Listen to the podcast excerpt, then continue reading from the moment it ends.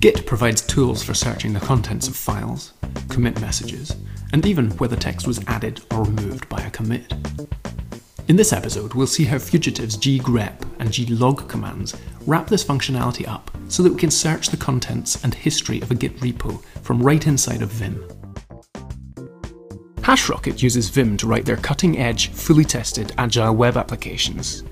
They're looking for developers that can keep up, and apprentices that are ready to learn. Interested in coding Ruby with a view of the Atlantic Ocean out your window? Visit hashrocket.com/jobs and apply now. Engine Yard's App Cloud is an ideal platform to deploy your Rails app. Whether you have a smaller scale single instance web app or a larger production app requiring multiple instances, App Cloud is the scalable platform Ruby developers love. Take App Cloud for a spin with a risk free trial. Go to engineyard.com to learn more. The glog command makes it easy to examine all previous revisions of a file. It does this by loading each revision into its own buffer and queuing them in the quick fix list in chronological order. When I run glog, the active window switches to the most recently checked in version of the current file. I can go back in time through previous revisions by running cnext Notice that each time I switch to another revision, I get a summary line showing the first line of the commit message for that revision. If you're not already using unimpaired.vim, another plugin from Tim Pope, then I recommend installing it. It provides four mappings that make working with the quick fix list much easier. With these mappings, I can jump to the oldest revision by pressing close bracket big Q and work my way forwards or backwards through history with the corresponding square bracket little q mappings. If I want to return to my working copy, I can do so at any time by running the gedit command with no arguments. If your project has a long history, then you might want to provide additional arguments to limit the number of revisions that are loaded. For example, running glog minus 10 will only load the last 10 revisions of the current file into the quick fix list. You can also switch the order using the reverse option. So running glog minus 10 double dash reverse only shows the first 10 revisions of the current file. You might also want to limit the results to a particular date range, which you can do using the since and until options. For example, running glog minus 1 double dash until yesterday would load yesterday's version of the current file. Or more specifically, it would load the last version that was checked in before midnight. Note that if you run git log in the shell, you get a summary list of commit messages. On the surface, it looks as though the default glog behavior has little resemblance to the git log command, but it can be easily tweaked. If you supply a trailing double dash, then Fugitive will queue a list of commit buffers into the quick fix list. I'm just going to open the quick fix window so that we can see each record. Then I'll jump to the oldest commit. As you can see, the glog command has loaded every ancestral commit for the current branch. A useful variation on this is to provide the path to a file after the double dash argument. On Vim's command line, the percent symbol always represents the path of the current file, so if I run glog double dash percent, then fugitive will only queue the commit objects that touched the current file.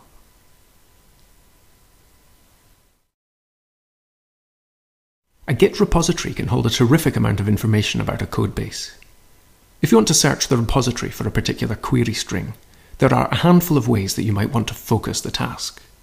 You could search the working copy, since this is stored as regular files on the file system, you can use plain old grep or a similar tool to search their contents. Alternatively, you might want to search the history of the repository for text contained in commit messages. You might also want to search through all change sets for text that was added or removed by a particular commit. Git provides the tools for each of these, so let's look at each one in turn.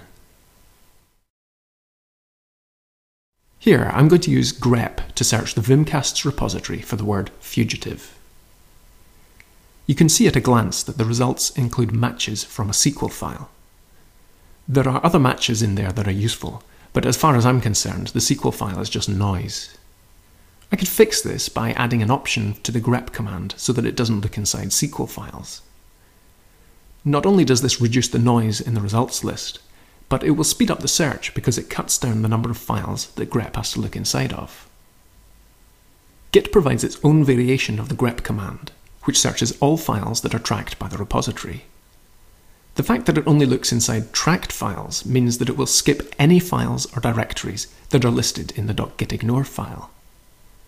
I've got a wildcard in mine that tells Git to ignore any SQL files. So if I run the equivalent search using git grep, it automatically skips the SQL file. By default, git grep returns more relevant results than plain old grep.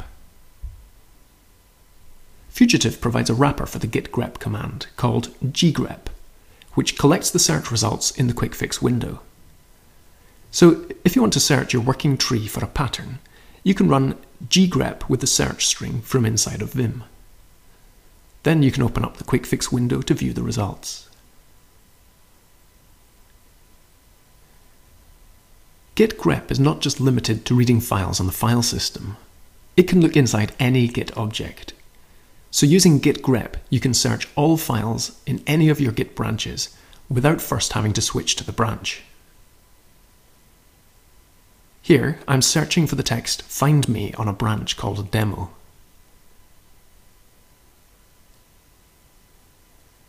When you open a file that belongs on another branch, Fugitive will automatically create a read-only buffer for it. You can also search the files from a particular tag or commit by providing the tag name or SHA code that identifies them. Even if you never find yourself having to search inside commits or tagged snapshots of your repository, the speed and convenience of the ggrep command make it a compelling alternative to ACK and plain old grep. There might be times when you want to search the text of commit messages rather than the contents of files. Remember that running git log in the shell outputs a list of commit messages? Well, if you pass the double dash grep option, then you can filter the list to only show commits whose message includes the specified words. Of course, we can also run this inside of Vim using the glog wrapper. Note that here I'm also appending the double dash argument, so the Fugitive will queue commit objects in the quick fix list. When I ran this in the shell, I got a summary list of commit objects. But when I run it inside of Vim, Fugitive creates a commit buffer for each match. These commit buffers are interactive and contain a good deal of information. I showed how to browse the Git object database with Fugitive in episode 34. What if you want to find some text that used to be present in the project but has since been deleted? This is where the affectionately named pickaxe operator comes in handy. This tells Git to go through every commit comparing the before and after state of each file that was changed by that commit. If the specified string is present in the file before, but absent from the file after the commit, then it counts as a match.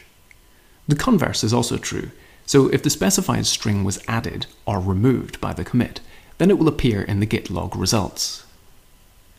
To demonstrate, I've just made a commit that uninstalled the pagination plugin therefore removing many occurrences of the word paginate. When I run git log-big S paginate, the result list only includes commits that added or removed the word paginate. Unsurprisingly, the list includes the commit where the plugin was installed, and the one where the plugin was removed, and a few others besides. Again, we can use this option in combination with the glog wrapper to get the results right inside of Vim in a useful format. Here, I'm going to run the same git log command from inside Vim, which creates a buffer for each commit object and queues them in the quick fix list for easy traversal. The information in this video is summarised in the accompanying show notes. If you have any questions, requests, or recommendations, or if you would be interested in sponsoring Vimcasts, then you can contact me at drew at vimcasts.org. Vimcasts is supported by Xerium Networks. If you need to build a reliable, scalable network that can support your growing business needs, then get in touch with Xerium Networks. And be sure to say you heard about them here.